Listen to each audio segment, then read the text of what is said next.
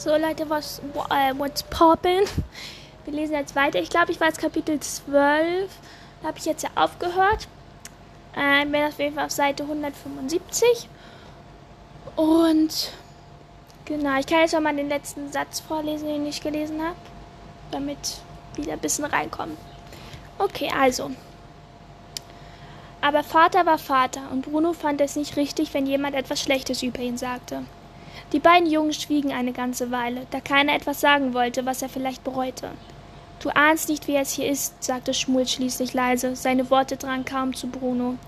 Du hast keine Schwestern, oder? fragte Bruno schnell und tat, als hätte er Schmuls Bemerkung nicht gehört, denn sonst hätte er antworten müssen. Nein, sagte Schmul und schüttelte den Kopf.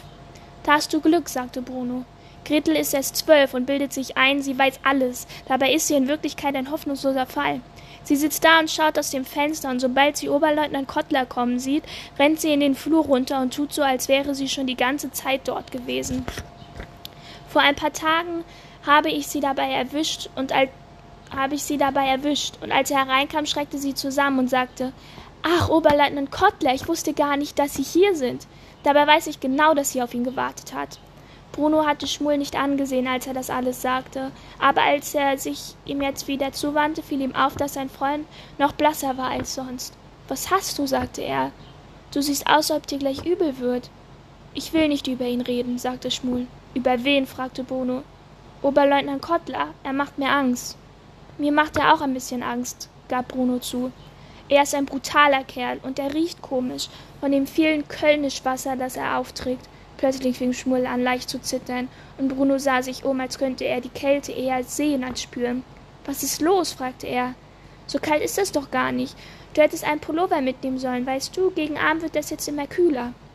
Später am Abend stellte Bruno enttäuscht fest, dass Oberleutnant Kottler mit der ganzen Familie zu Abend aß. Pavel trug wie, un wie gewohnt seine weiße Jacke und servierte ihnen das Essen.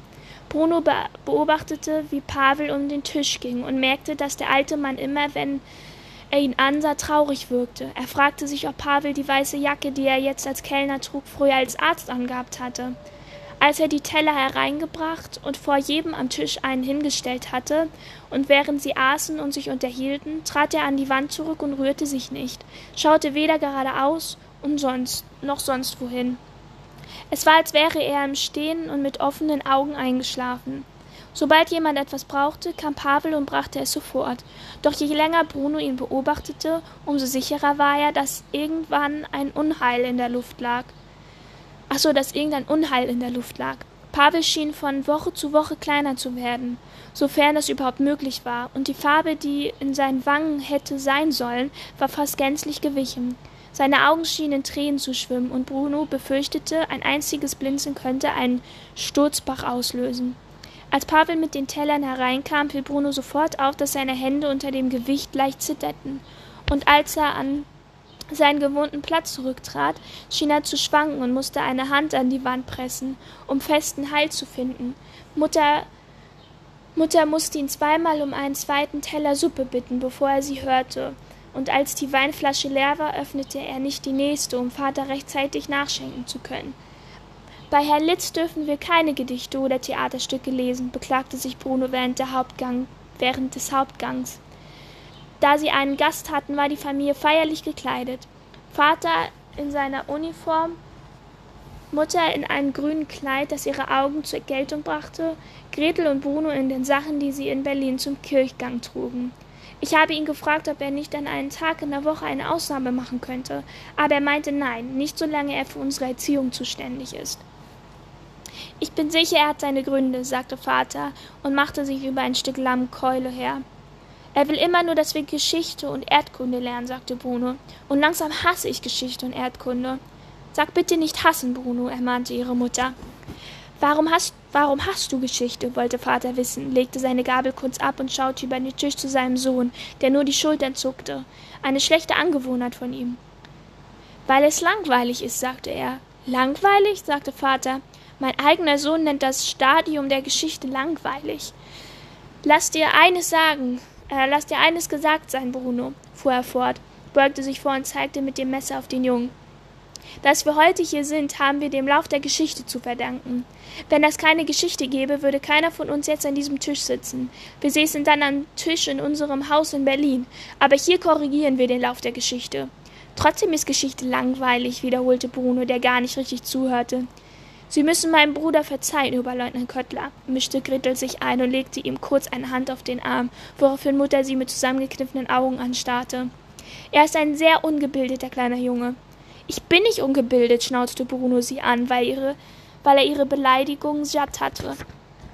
Sie müssen meiner Schwester verzeihen, Oberleutnant Köttler. Kottler, setzte er höflich hinzu. Aber sie ist ein hoffnungsloser Fall.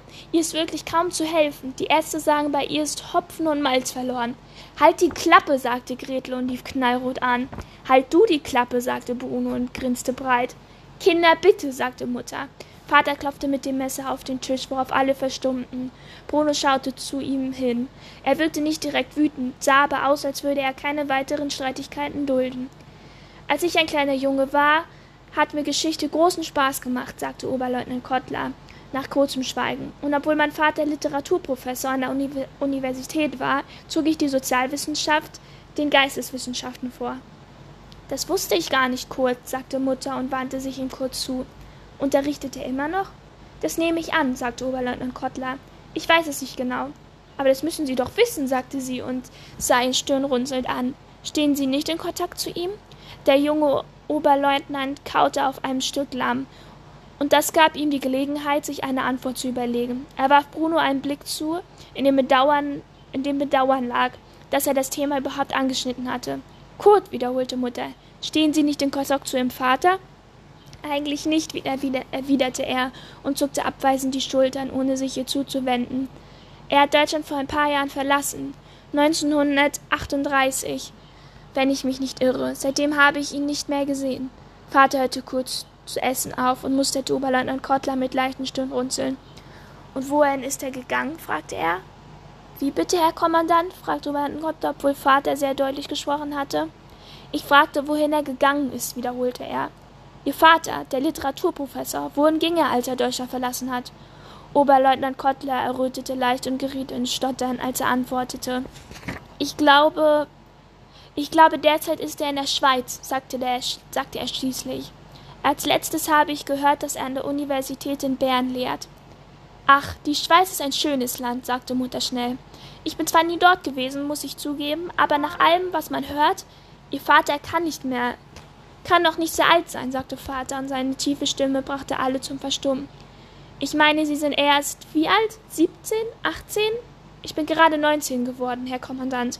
Dann dürfte Ihr Vater in den Vierzigern sein, schätze ich. Oberleutnant Kottel erwiderte nichts, sondern aß weiter, obwohl ihm das Essen allen Anschein auch überhaupt nicht mehr schmeckte. Seltsam, dass er sich gegen sein Vaterland entschieden hat, sagte Vater.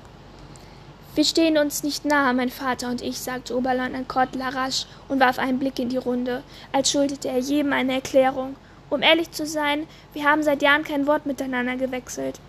Und was, wenn ich fragen darf, hat ihn dazu bewogen, Deutschland im Augenblick seines größten Ruhms und in einer entscheidenden Notlage zu verlassen, wenn es die Pflicht eines jeden ist, seine Rolle in der nationalen Wiederbelebung zu spielen? Hatte er Tuberkulose? Oberleutnant Kottler starrte Vater verwirrt an. Wie bitte, sagt, fragte er. Ging er in die Schweiz, um frische Luft zu schöpfen, erklärte Vater. Oder gab es einen besonderen Grund, warum er Deutschland verließ, 1938? setzte er kurz darauf hinzu. Ich fürchte, ich weiß es nicht, Herr Kommandant, sagte Oberleutnant Kottler. Das müssten Sie ihn fragen. Nun ja, das dürfte ziemlich schwierig sein, nicht? Schließlich ist er weit weg. Aber vielleicht lag es daran, vielleicht war er krank. Vater zögerte, bevor er sein Besteck wieder zur Hand nahm und weiter aß. Aber vielleicht gab es auch Diskrepanzen. Diskrepanzen, Herr Kommandant? Mit der Regierungspolitik. Hin und wieder hört man Geschichten von solchen Männern. Seltsame Burschen, stellte ich mir vor. Stelle ich mir vor. Gestört einige davon, andere Verräter oder Feiglinge. Sie haben ihre Vorgesetzten natürlich über die Ansichten ihres Vaters informiert, Oberleutnant Kottler. Der junge Oberleutnant öffnete den Mund und schluckte, obwohl er gar nichts gegessen hatte. Nicht so wichtig, sagte Vater heiter.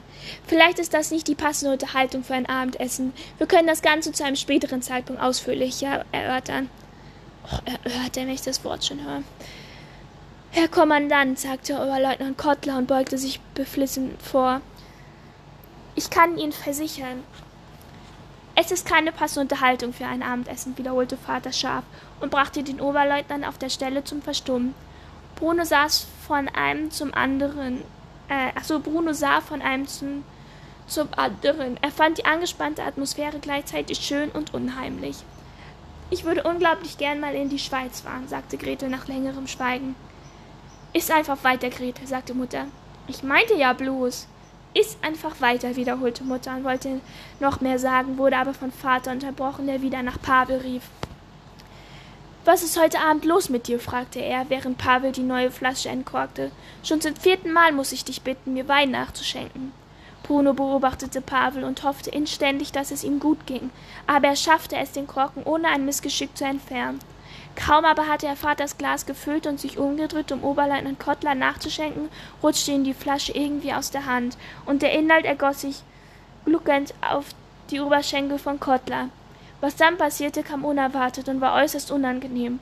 Oberleutnant Kottler wurde sehr wütend auf Pavel, und keiner, nicht Bruno, nicht Gretel, nicht Mutter und auch nicht Vater, griff ein, um ihn von dem abzuhalten, was er als nächstes tat, auch wenn niemand dabei zusehen mochte, auch wenn das Bruno zum Weinen brachte und Gretel erblichen ließ, äh, erbleichen ließ.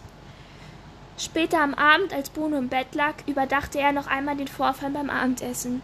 Er musste daran denken, wie nett Pavel an jedem Nachmittag mit dem Schaukelunfall zu ihm gewesen war, wie er die Blutung am Knie gestoppt und wie vorsichtig er die grüne vorsichtig er die grüne Flüssigkeit aufgetragen hatte. Bruno wusste, dass Vater meistens ein guter und rücksichtsvoller Mensch war, fand es aber ungerecht und falsch, dass niemand Oberleutnant Kottler in seiner Wut auf Pavel gebremst hatte. Wenn solche Dinge in Auswisch passierten, sollte er besser nicht zu niemandem widersprechen. Im Gegenteil, er würde gut daran er würde gut daran tun, den Mund zu halten und kein Durcheinander zu stiften, denn es gab Leute, denen das missfallen könnte. Sein altes Leben in Berlin kam ihm mittlerweile wie eine weit entfernte Erinnerung vor, und er konnte sich kaum noch entsinnen, wie Karl, Daniel und Martin aussahen. Er wusste nur noch, dass einer von ihnen ein Rotschopf war. Er muss noch mal was trinken.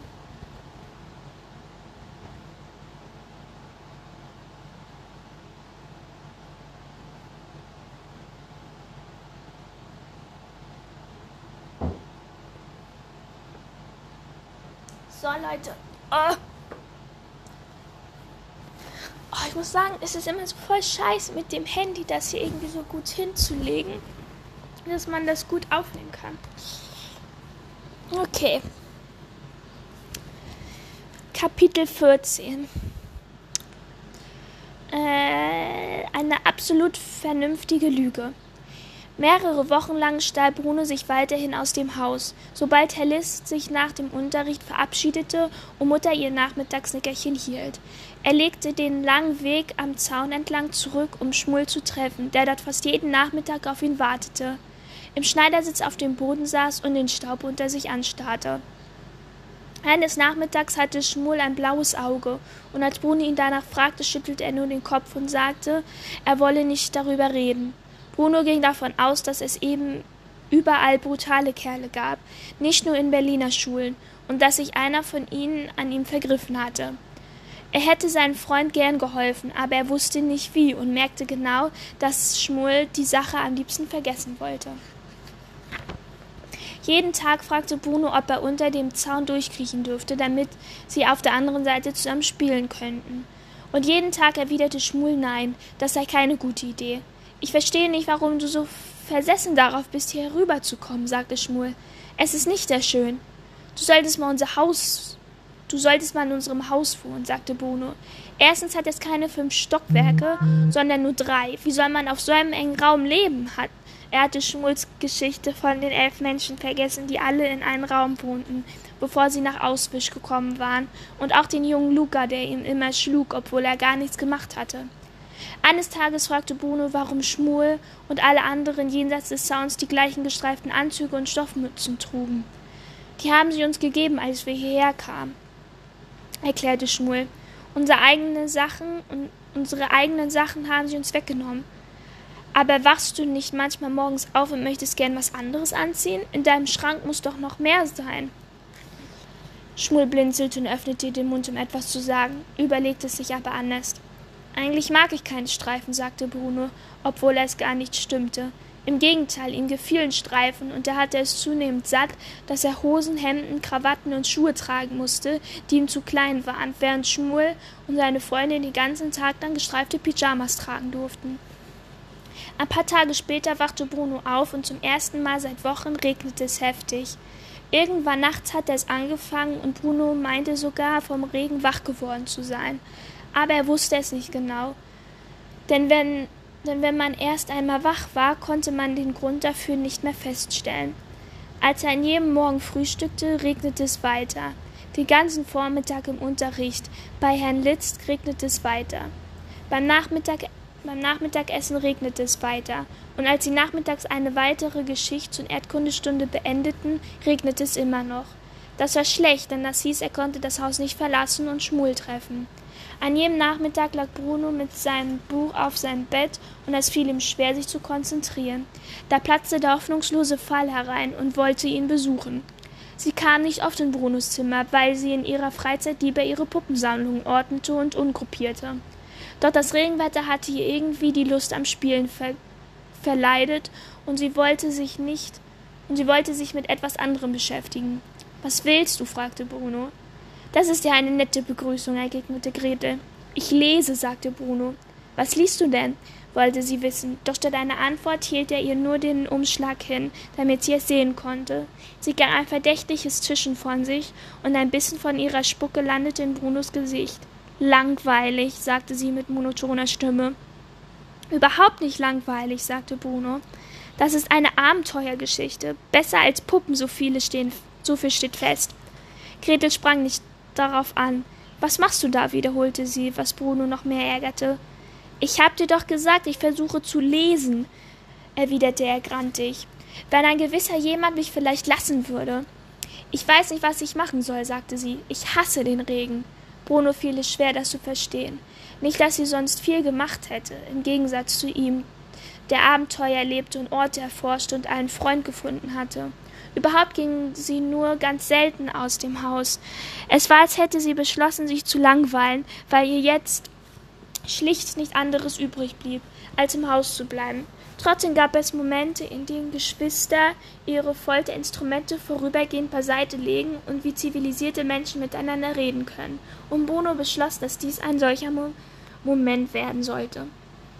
Ich kann den Regen auch nicht leiden, sagte er. Eigentlich sollte ich jetzt bei Schmuel sein. Er wird denken, ich habe ihn vergessen. Die Worte waren ihm schneller rausgerutscht, als er sie aufhalten konnte. Er spürte ein Stechen im Bauch und war wütend auf sich selbst, weil er, weil er das gesagt, hat, gesagt hatte. Du solltest bei wem sein? fragte Gretel. Wie bitte? fragte Bruno und blinzelte sie an. Bei wem hast du gesagt, solltest du sein? wiederholte sie. Tut mir leid, sagte Bruno und versuchte schnell nachzudenken. Ich habe ihn nicht ganz verstanden. Könntest du das noch mal sagen? Bei wem hast du gesagt, solltest du sein? schrie sie und beugte sich vor, damit es diesmal kein Missverständnis geben konnte. Ich habe nie gesagt, dass ich bei jemandem sein sollte, erklärte er. Doch hast du. Du hast gesagt, jemand würde denken, du hast ihn vergessen. Wie bitte? Bruno, sagte sie drohend. Du bist verrückt, fragte er. Ach so, bist du verrückt? fragte er, denn sie sollte denken, dass sie sich alles nur eingebildet hatte. Da Bruno aber kein geborener Schauspieler war wie Großmutter, klang er nicht sehr überzeugend, so dass Gretel nur den Kopf schüttelte mit seinem und mit einem Finger auf ihn zeigte. Was hast du eben gesagt, Bruno? bohrte sie weiter. Du hast gesagt, da wäre jemand, bei dem du sein solltest. Wer ist das? Sag's mir. Hier ist niemand, mit dem du spielen könntest, oder? Bruno überdachte das Dilemma, in dem er sich befand. Einerseits hatte seine Schwester und er etwas Wesentliches gemeinsam. Sie waren keine Erwachsenen, und obwohl er Gretel noch nie gefragt hatte, bestand durchaus die Möglichkeit, dass sie sich in Auschwitz genauso, Auswisch genauso einsam fühlte wie er. In Berlin hatte sie Hilda, Isobel und Luise zum Spielen gehabt, die vielleicht nervige Mädchen waren, aber letztendlich ihre Freundinnen. Hier hatte sie niemanden außer, außer ihren leblosen Puppen. Wer wusste schon, wie verrückt Gretel am Ende war. Vielleicht dachte sie, die Puppen würden mit ihr reden. Gleichzeitig aber war nicht von der Hand zu weisen, dass Schmuel sein Freund war, nicht ihrer, und er wollte ihn nicht teilen. Folglich gab es nur eine Möglichkeit, er musste lügen. Ich habe einen neuen Freund, setzte er an. Einen neuen Freund, den ich jeden Tag einen neuen Freund, den ich jeden Tag treffe. Und er wartet jetzt auf mich, aber das darfst du keinem erzählen. Warum nicht? Weil das ein eingebildeter Freund ist, sagte Bruno und versuchte möglichst verlegen auszusehen, genau wie Oberleutnant Kottler neulich, als er sich in die Geschichte über seinen Vater in der Schweiz verstrickte. Wir spielen jeden Tag zusammen. Gretel sperrte den Mund auf und starrte ihn an, ehe sie loslachte. Ein eingebildeter Freund, rief sie. Bist du nicht ein bisschen zu groß für einen eingebildeten Freund? Bruno versuchte beschämt und verlegen auszusehen, um seine Geschichte noch glaubhafter zu machen. Er wendete sich auf dem Bett und wich ihren Blick aus, was prima funktionierte und ihn zum Schluss kommen ließ, dass er leer war. Äh, was? Dass er letztendlich doch kein so schlechter Schauspieler war. Er wäre unheimlich gern rot geworden, aber das war nicht ganz einfach, und so dachte er an peinliche Dinge, die ihm im Laufe der Jahre passiert waren, und hoffte, sie könnten ihm zum, Volk, ihm zum Erfolg verhelfen. Ich weiß nicht, ob man das so gut versteht. Wartet.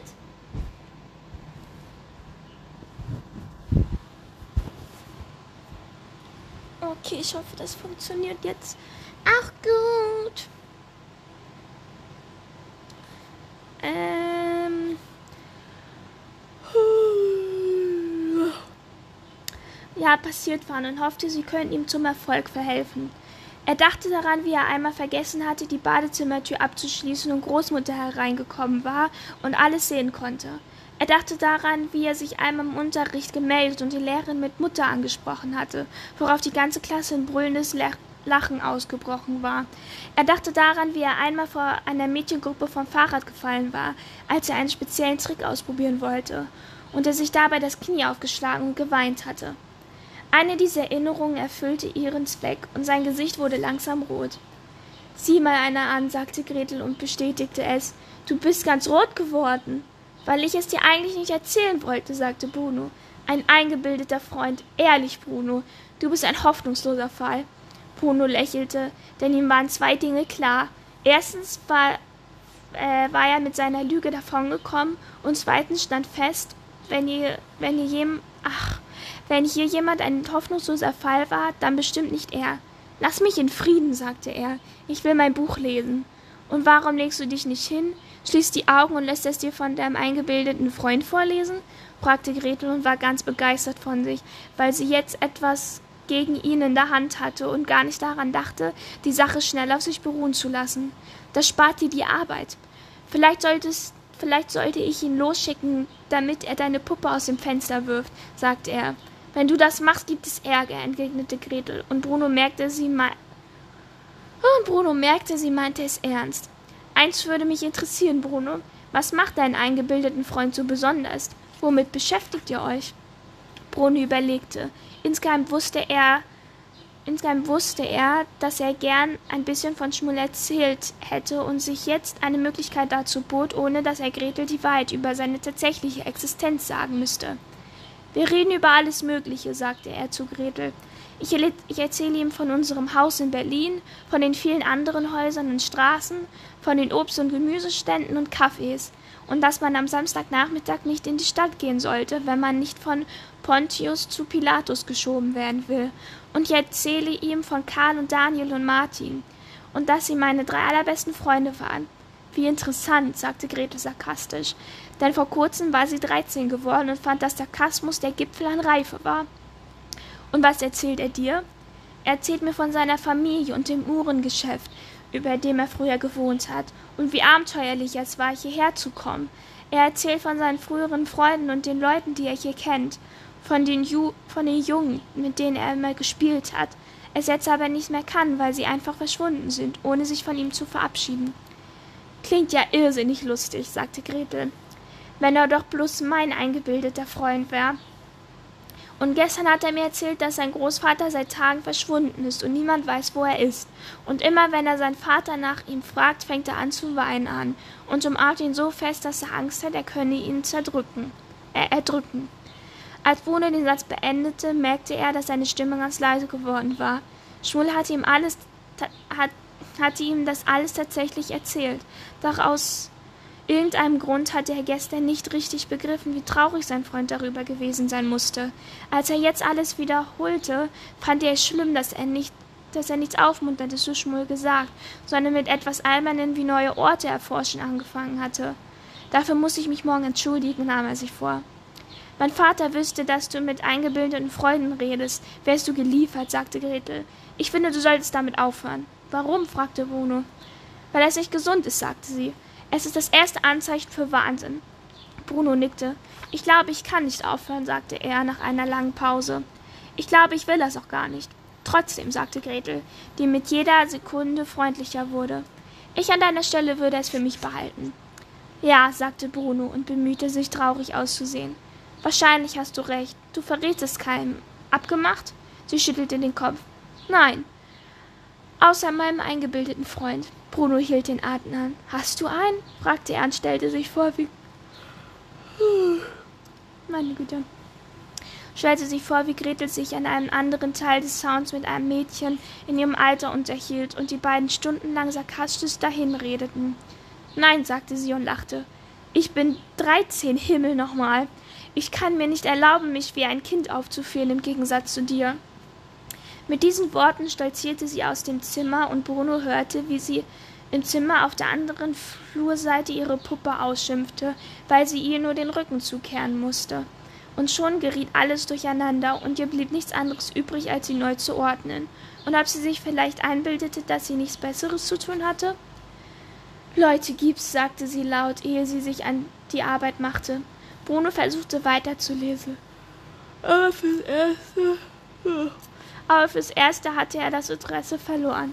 Er starrte in den Regen hinaus und fragte sich, ob Schmull, wo immer er war, auch an ihn dachte und ob ihm eine Unterhaltung genauso sehr fehlten wie ihm. Oh, ich bin jetzt auf Seite 200. Leute, das schaffen wir auf jeden Fall heute noch. Boah, heute habe ich schon ziemlich viel gelesen. Weil ich gucke einmal, wie viele Seiten es jetzt wirklich insgesamt gibt.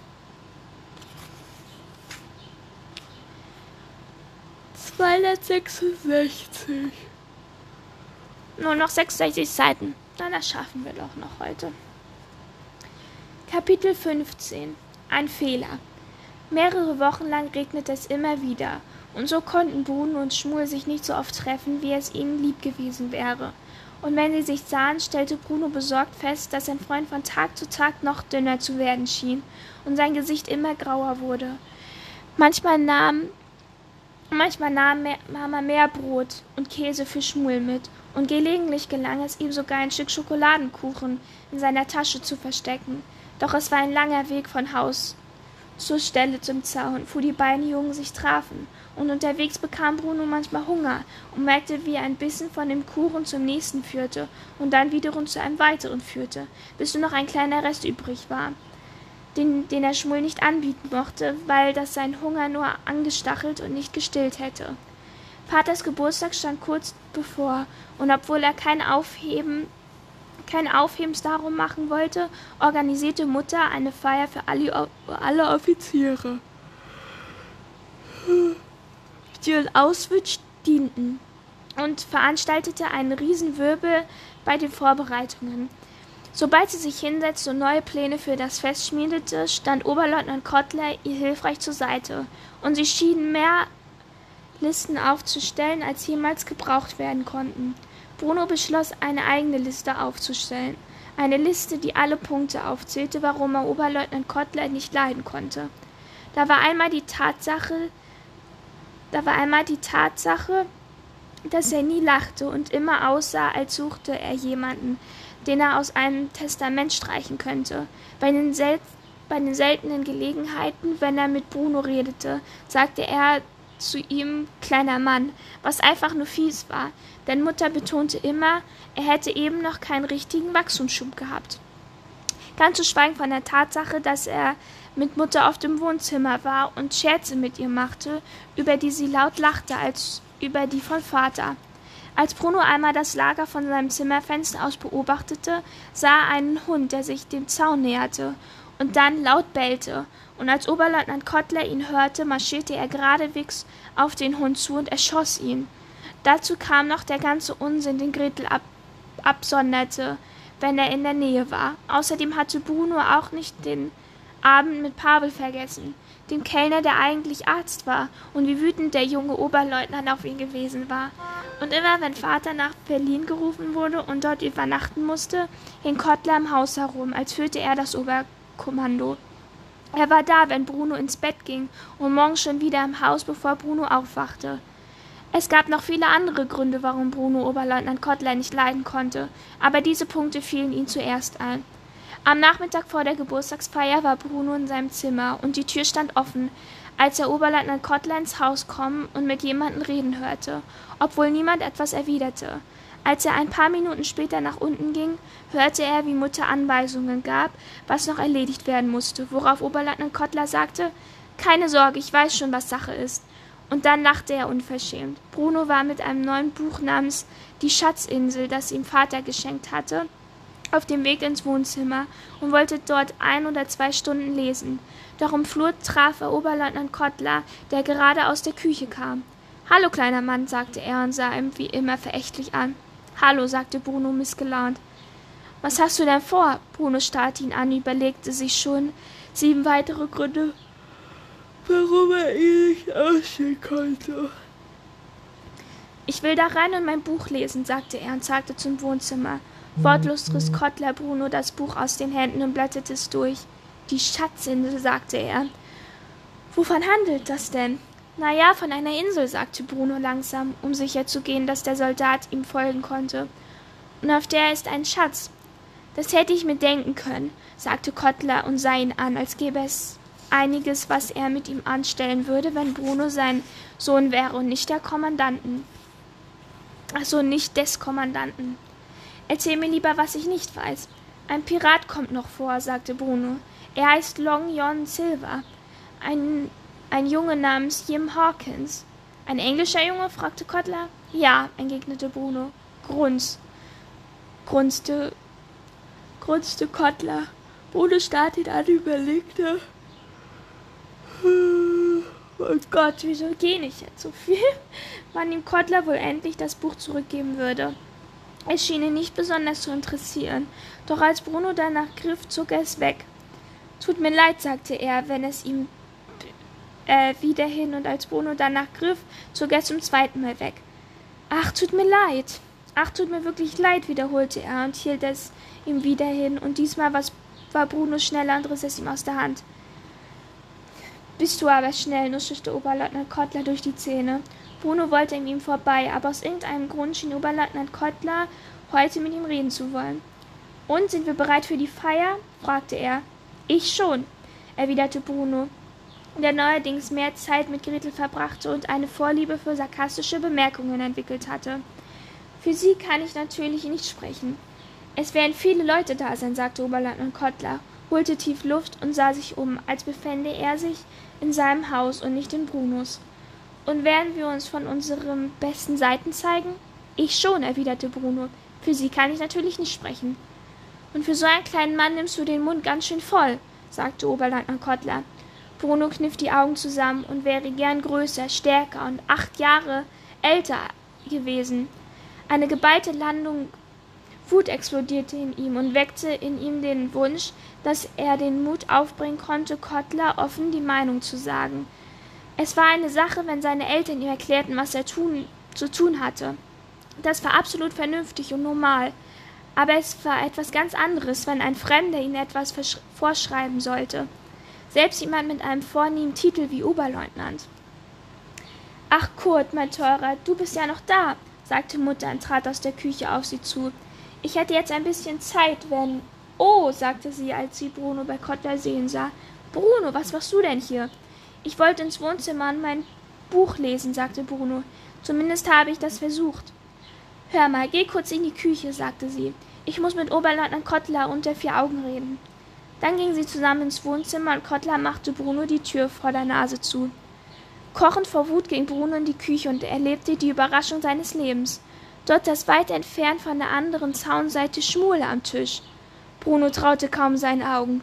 Schmuel, sagte er, was machst du denn hier? Schmuel blickte auf, und sein verängstigtes Gesicht öffnete sich zu einem breiten Grinsen, als er seinen Freund dastehen sah. Bruno, rief er, was machst du hier? Wieder, also was machst du hier? wiederholte Bruno. Er verstand zwar noch immer nicht ganz, was sich auf der anderen Seite des Zauns abspielte, aber die Leute dort hatten etwas an sich, das ihm sagte, sie sollten lieber nicht bei ihm zu Hause sein. Er hat mich hergebracht, sagte Schmuel. Er? fragte Bruno. Na, du meinst doch nicht Oberleutnant Kottler.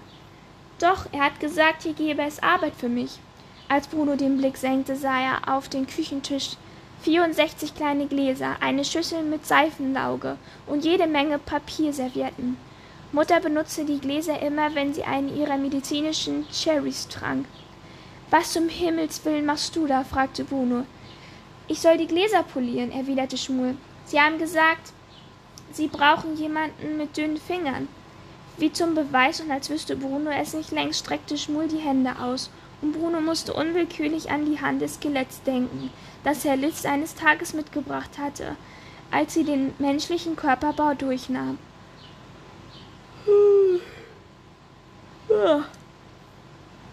Das ist mir noch nie aufgefallen, sagt er ungläubig, ungla oh, doch ungläubig, fast zu sich selbst. Was ist dir noch nie aufgefallen? fragte Schmuel.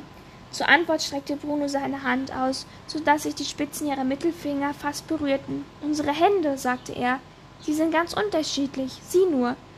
Die beiden Jungen senkten gleichzeitig den Blick. Der Unterschied war leicht zu erkennen. Obwohl Bruno für sein Alter klein war und ganz sicher nicht dick, sahen seine Hände gesund und lebendig aus.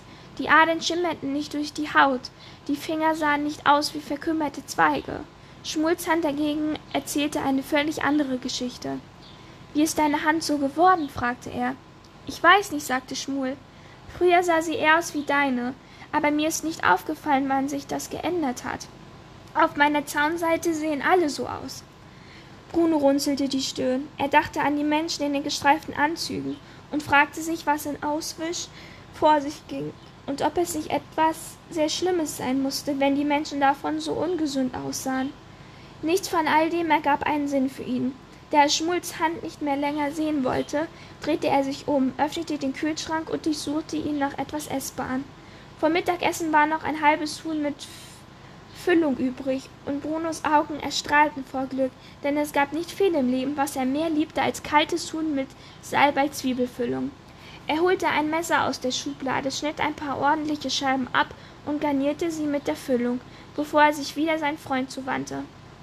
Ich freue mich sehr, dass du hier bist, sagte er mit vollem Mund. Wenn du die Gläser nicht polieren müsstest, könnte ich dir mein Zimmer zeigen. Er hat gesagt, ich darf mich nicht vor Fleck rühren, sonst gibt es Ärger. Darauf würde ich nichts geben, sagte Bruno, Dar darum, bemüht, darum bemüht, tapferer zu sein, als er es in Wirklichkeit war. Schließlich ist das nicht sein Haus, sondern meins, und wenn Vater weg ist, führe ich das Kommando. Kannst du dir vorstellen, dass es noch nie die Schatzinsel, dass er noch nie die Schatzinsel gelesen hat? Schmul sah aus, als hörte er gar nicht richtig zu. Seine, seine Augen waren auf die Hühnchenscheiben mit der Füllung fixiert, die Bruno munter in den Mund steckte. Sekunden später merkte Bruno, was Schmul so anstarrte, und er bekam sofort Gewissensbisse. Entschuldige, Schmul, sagte er schnell. Ich hätte dir auch was von dem Hühnchen geben sollen. Hast du Hunger? Das ist eine Frage, die du, die du mir nie stellen musst, sagte Schmul, dem Sarkasmus auch nicht fremd war, obwohl er Gretel nie getroffen hatte. Warte kurz, ich schneid dir was ab, sagte Bruno, öffnete den Kühlschrank und schnitt noch drei ordentliche Scheiben ab. Nein, wenn er zurückkommt, sagte Schmuel schüttelnd schnell den Kopf und sah dabei zur Tür. Wenn wer zurückkommt? Du meinst nicht etwa Oberleutnant Kottler? Ich soll nur die Gläser polieren, sagte Schmuel. Er schaute verzweifelt auf die Wasserschüssel vor ihm und dann auf die Hühn Hühnchenscheiben, die Bruno ihm hinhielt. Das stört ihn doch nicht, sagte Bruno, den Schmuels ängstliches Verhalten verwirrte. Ist doch nur Essen. Ich darf nicht, sagte Schmuel, schüttelte den Kopf und sah aus, als würde er gleich weinen. Er kommt zurück, ich weiß es genau, fuhr er fort.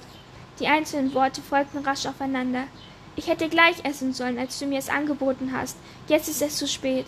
Wenn ich es nehme, kommt er bestimmt herein und. Schmuel, nimm schon, sagte Bruno. Er trat vor und legte seinen Freund die Hühnchenscheiben in die Hand. Iss einfach. Uns bleibt noch genug fürs Abendessen. Mach dir darüber keine Gedanken. Der Junge starrte kurz das Essen in seiner Hand an, dann sah er mit großen und dankbaren, aber völlig verängstigten Augen zu Bruno auf. Er warf noch einen Blick zur Tür, und dann schien er eine Entscheidung zu treffen.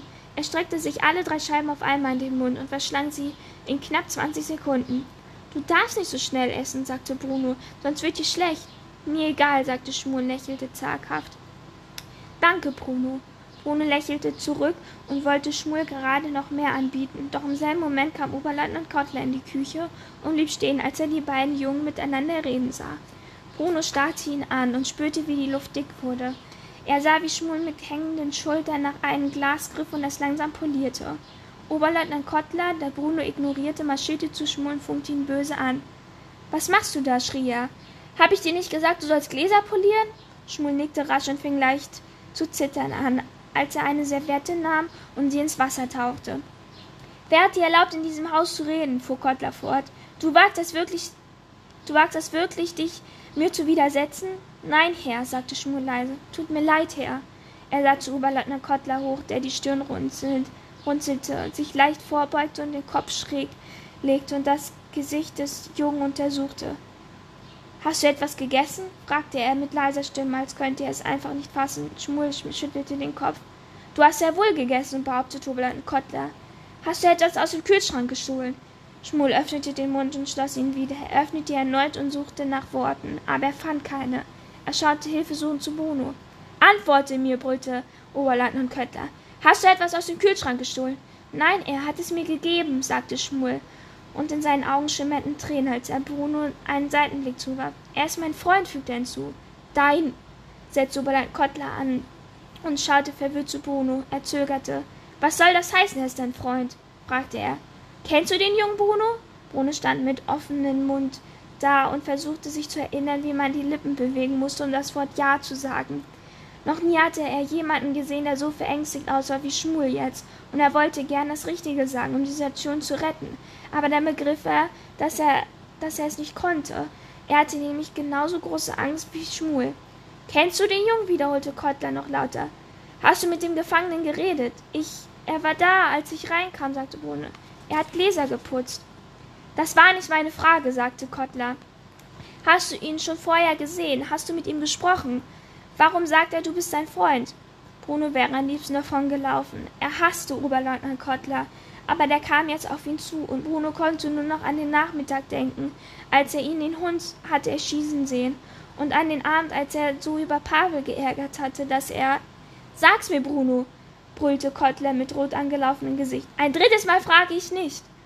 Ich habe nicht mit ihm gesprochen, sagte Bruno. Ich habe ihn noch nie im Leben gesehen. Ich kenne ihn nicht. Oberleutnant Kottler nickte. Die Antwort schien ihn zu befriedigen. Ganz langsam wandte er den Kopf wieder zu Schmuel, der jetzt nicht mehr weinte, nur noch auf den Fußboden starrte und aussah, als wollte er seine Seele überreden. Nicht mehr in seinen dünnen Körper weiterzuleben, sondern zu entschlüpfen und durch die Tür zu entschwenden, um sich sodann in den Himmel zu erheben und durch die Wolken zu gleiten, bis sie sehr weit weg war. Du putzt jetzt die Gläser, fertig, sagte Oberleutnant, Oberleutnant Kottner ganz leise, so leise, dass Bruni kaum verstand. Es war, als hätte sich seine ganze Wut in etwas anderes verwandelt. Nicht in das Gegenteil, aber in etwas Unf Unverwartetes und Schreckliches. Und dann komme ich dich abholen und bringe dich ins Lager zurück, wo wir uns darüber unterhalten werden, was mit deinen kleinen Dieben passiert. Hast du das verstanden? Schmull nickte, nahm wieder eine Serviette und polierte das nächste Glas. Bruno sah, wie Bruno sah, wie seine Finger zitterten und wusste, dass Schmull Angst hatte. Es könnte zerbrechen. Ihm wurde ganz schwer ums Herz. Aber er konnte den Blick einfach nicht abwenden. Komm mit, kleiner Mann, sagte Oberleutnant Kottler. Er kam zu Bruno und legte ihm aufdringlich einen Arm um die Schulter. Geh jetzt ins Wohnzimmer und lass diesen Kleinen seine Arbeit fertig machen. Er benutzte das gleiche Wort, das er zu Pavel gesagt hatte, als er ihn damals zum Reifensuchen losgeschickt hatte. Bruno nickte, drehte sich um und verließ die Küche, ohne sich noch einmal umzudrehen. In seinem Magen rumorte es, und er dachte schon, ihm würde gleich übel. Noch nie im Leben hatte er sich so geschämt, nie hätte er geglaubt, dass er sich so gemein verhalten könnte.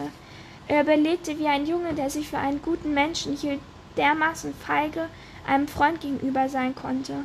Ein paar Stunden lang saß er im Wohnzimmer, konnte sich aber nicht auf sein Buch konzentrieren und traute sich erst später am Abend wieder in die Küche. als Oberleutnant Kottler bereits zurückgekommen war, Schmuel abgeholt und wieder ins Lager gebracht hatte. An den folgenden Nachmittagen ging Bruno zu der Stelle im Zaun, wo sie sich begegnet waren, aber Schmuel war nie da.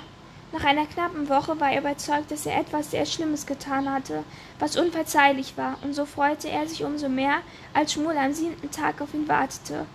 Er saß wie gewohnt im Schneidersitz da und starrte in den Staub. Schmuel, rief Bruno. Dann rannte er zu ihm, setzte sich und weinte fast vor Erleichterung und Reue. Es tut mir so leid, Schmuel. Ich weiß nicht, warum ich das getan habe. Sag, dass du mir verzeihst. Ist schon gut, sagte Schmuel und sah jetzt hoch. Sein Gesicht war voller blauer Flecken. Bruno zuckte zusammen und vergaß fast seine Entschuldigung. Was ist mit dir passiert? fragte er, wartete die Antwort aber gar nicht ab. War das ein Fahrradunfall? Mir ist das vor ein paar Jahren in Berlin passiert. Ich bin runtergefallen, weil ich zu schnell gefahren bin und hatte wochenlang blaue Flecke. Tut das weh? Inzwischen spüre ich nichts mehr, sagte Schmuel. Es sieht aber aus, als würde es weh tun. Ich spüre nichts mehr, sagte Schmuel. Also das ist mit letzter Woche. Also das. Also das mit letzter Woche tut mir leid, sagte Bruno. Ich hasse diesen Oberleutnant Kottler. Er bildet sich ein, er hat das Sagen, obwohl das. Aber das stimmt nicht.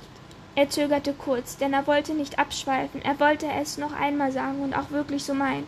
Es tut mir leid. Also es tut mir sehr leid, Schmuel, sagte er mit klarer Stimme. Ich kann nicht fassen, dass ich ihm nicht die Wahrheit gesagt habe. Noch nie habe ich einen Freund so hängen lassen.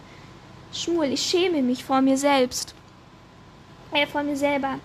Kaum hatte er das gesagt, lächelte Schmuel und nickte, und da wusste Bruno, dass ihm verziehen war. Und dann machte Schmuel etwas sehr Ungewöhnliches. Er hob den Zaun, er hob den Zaun unten an, wie sonst immer, wenn Bruni ihn etwas zu essen mitbrachte. Aber diesmal streckte er seine Hand durch und wartete, bis Bruno das gleiche tat. Und dann gaben sich die beiden Jungen die Hand und lächelten miteinander an. Es war das erste Mal, dass sie sich berührten. Der Haarschnitt ist dort immer eins, 1, 2, 3, 4, 5, 6, 7, 8, 9, 10, 11, 12. 12 Seiten. Schaffe ich das noch in 10 Minuten? Ich denke schon. Obwohl. Er muss ein bisschen schneller lesen. Kapitel 16. Der Haarschnitt.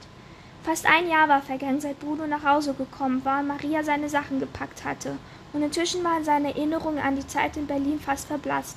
Wenn er, wenn er zurückdachte, entsann er sich, dass Karl und Martin zwei seiner drei allerbesten Freunde waren, aber der Name des dritten Jungen fiel ihm und nichts in der Welt mehr ein.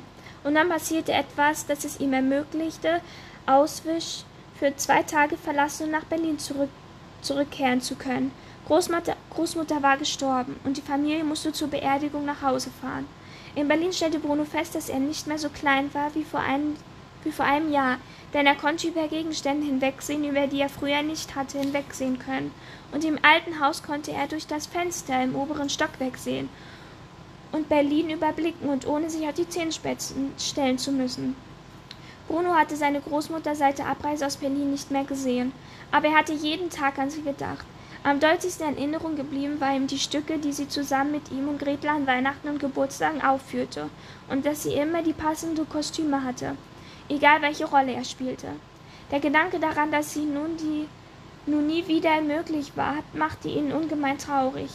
Auch zwei Tage, die sie in Berlin verbrachten, waren sehr traurig. Da war die Beerdigung, bei der Bruno mit Gretel, den Eltern und Großvater in der ersten Reihe saß. Vater trug seine stattlichste Uniform, die gestärkte und gebügelte mit den Verzierungen. Vater sei besonders traurig, erklärte Mutter Bruno, weil er mit Großmutter gestritten und sich vor ihrem Tod nicht mehr mit ihr versöhnt hatte. Es wurde viele Kränze in die Kirche geliefert, und Vater war stolz, dass einer auch vom Furor stammte. Als Mutter das hörte, sagte sie, Großmutter würde sich im Grab umdrehen, wenn sie das wüsste. Bruno war beinahe froh, als sie wieder nach Auswisch zurückfuhren. Inzwischen, inzwischen war das Haus dort sein neues Heim geworden, und es kümmerte ihn nicht mehr, dass er nur drei Stockwerke statt fünf hatte. Ebenso wenig wie es ihn nicht mehr so störte, dass er ständig Soldaten ein- und ausging, als gehörte das Haus ihm. Allmählich dämmerte es dort und allmählich, allmählich dämmerte ihm, dass es dort gar nicht so übel war, besonders seit er Schmuel kannte. Ihm war klar, dass es vieles gab, worüber er sich freuen sollte, beispielsweise, dass Vater und Mutter jetzt immer gut gelaunt waren und dass Mutter nicht mehr so oft ihre Nachmittag Nachmittagsnickerchen hielt und Sherry aus medizinischen Gründen trank. Und Gretel durchlief gerade eine Phase, sagte Mutter, und ging ihm meist aus dem Weg. Darüber hinaus war Oberleutnant Kottler aus Auswisch wegversetzt worden und konnte Bruno folglich nicht ständig ärgern und aufregen. Seine Abreise war ziemlich schnell vorstanden gegangen, und es hatte deswegen abends viel Streit zwischen Vater und Mutter gegeben. Aber er war fort, so viel stand fest, und er würde nicht mehr zurückkommen. Gretel war untröstlich. Und es gab noch und es gab noch etwas, worüber er sich freute. Jetzt nannte ihn niemand mehr kleiner Mann. Das Beste aber war, dass er einen kleinen namens Schmuel hatte. Er ging gern jeden Nachmittag am Zaun entlang und freute sich, dass seine Freunde neuerdings viel glücklicher wirkte und seine Augen nicht so tief in den Höhlen lagen, auch wenn sein Körper nach wie vor lächerlich dünn und sein Gesicht komisch grau war. Eines Tages, als er an ihrem gewohnten Platz Schmuel gegenüber saß, sagte Bruno, das ist die seltsame Freundschaft, die ich jemals hatte. Warum? fragte Schmuel. Weil ich bisher mit allen Jungen, die meine Freunde waren, spielen konnte, erwiderte er. Aber wir spielen nie zusammen. Wir sitzen nur immer da und reden. Ich sitze gern hier und rede, sagte Schmuel. Ja, ich natürlich auch, sagte Bruno. Aber es ist schade, dass wir nicht manchmal etwas Aufregendes machen können. Vielleicht die Gegend ein wenig erforschen oder Fußball spielen. Wir haben uns noch nie ohne den Stacheldraht zwischen uns gesehen. Bruno gab oft solche Bemerkungen von sich, weil er glaubte, damit den Vorfall vor einigen Monaten, als er seine Freundschaft zu Schmuel geleugnet hatte, ungeschehen machen zu können. Die Sache verfolgte ihn immer noch und stimmte ihn traurig, obwohl Schmuel, das musste man ihm zugute halten, offenbar alles vergessen hatte. Vielleicht können wir eines Tages spielen, sagte Schmuel, falls sie uns jemals rauslassen. Bruno dachte immer häufiger über die beiden Seiten des Zauns nach und den Grund, warum es ihn überhaupt gab. Er überlegte, ob er mit Vater oder Mutter darüber reden sollte, befürchtete aber, dass sie entweder verärgert über, über ihn waren oder er das Thema erwähnte oder sie ihm etwas Unangenehmes über Schmuel und seine Familie erzählen würden. Daher machte er etwas ziemlich Ungewöhnliches. Er beschloss, mit dem hoffnungslosen Fall zu reden. Gretes Zimmer, Gretes, Gretels Zimmer hatte sich beträchtlich verändert. Seit er zum letzten Mal dort gewesen war, zum, hat sich verändert, seitdem er zuletzt Mal dort gewesen war. Zum einen war nicht eine einzige Puppe mehr in Sicht. Vor ungefähr einem Monat um die Zeit, als Oberleutnant Kottler aus Auswisch verlassen hatte, hatte Gretels eines Nachmittags beschlossen, dass sie keine Puppen mehr haben wollte und hatte sie alle in vier große Tüten gepackt und weggeworfen.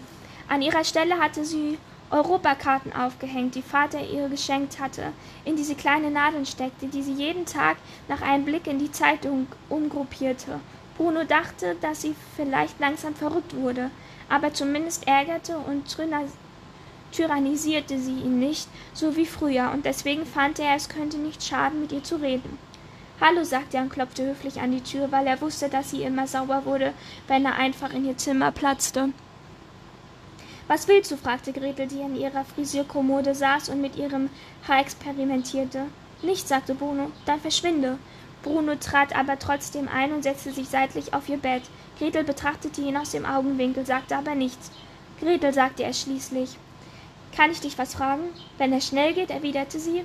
Alles hier ein Auswisch, setzte er an, aber es fiel ihm sofort ins Wort. Es heißt nicht Auswisch, Bruno, sagte sie ärgerlich, als wäre es der schlimmste Fehler, den man überhaupt begehen konnte. Warum kannst du es nicht richtig aussprechen? Es heißt aber Auswisch, protestierte er. Nein, behauptete sie und sprach den Namen des Lagers richtig für ihn aus. Bruno runzelte die Stirn und zuckte gleichzeitig die Schultern. Genau das habe ich doch gesagt, meinte er.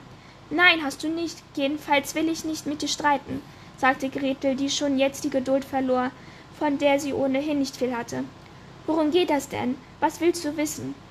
Ich will etwas über den Zaun wissen, sagte er entschieden, denn er war für Ines das Wichtigste. Ich möchte wissen, warum er dort steht. Gretel drehte sich auf dem Stuhl um und sah ihn interessiert an. Heißt das, du weißt es nicht? sagte sie, fragte sie.